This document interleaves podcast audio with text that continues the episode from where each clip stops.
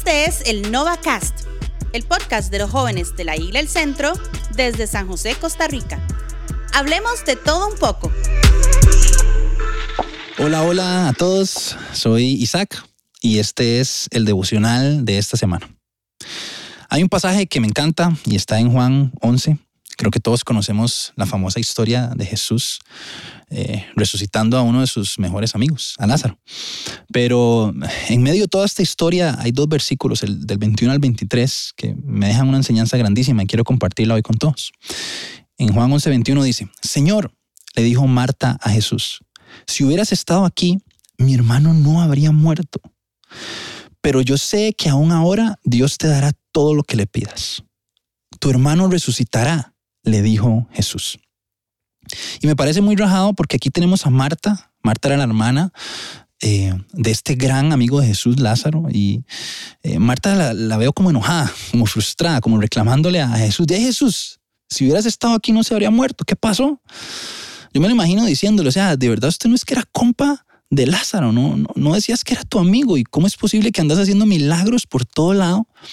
Te diste cuenta que él estaba enfermo porque si todos leemos esta historia nos damos cuenta que Jesús dos días antes se dio cuenta que Lázaro estaba enfermo y Jesús decidió seguir haciendo otras cosas y no fue a orar por Lázaro. Entonces me imagino lo que debió haber sentido número uno Lázaro y también Marta, su hermana, y todos los que estaban alrededor. O sea, qué clase de compa Jesús, que para Jesús andar sanando gente era, era una cosa de todos los días y no sacó el espacio para ir a orar por su amigo.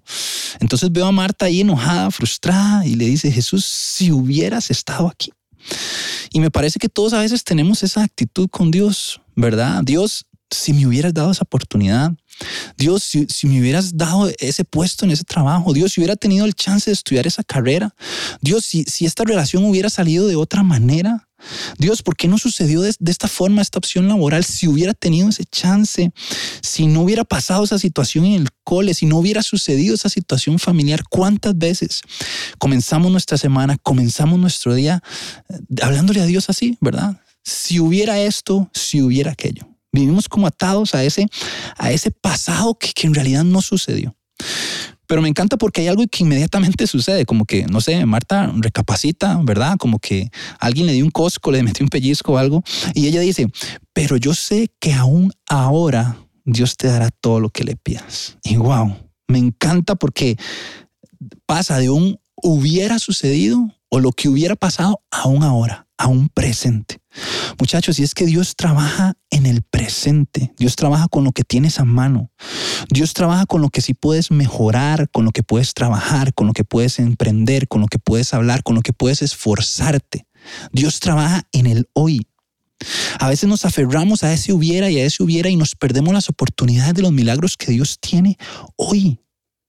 Y es muy rajado porque Marta se imaginaba en su mente y en su corazón a Jesús sanando a alguien en el hubiera, pero en el ahora, en el hoy, Jesús viene y hace algo más grande.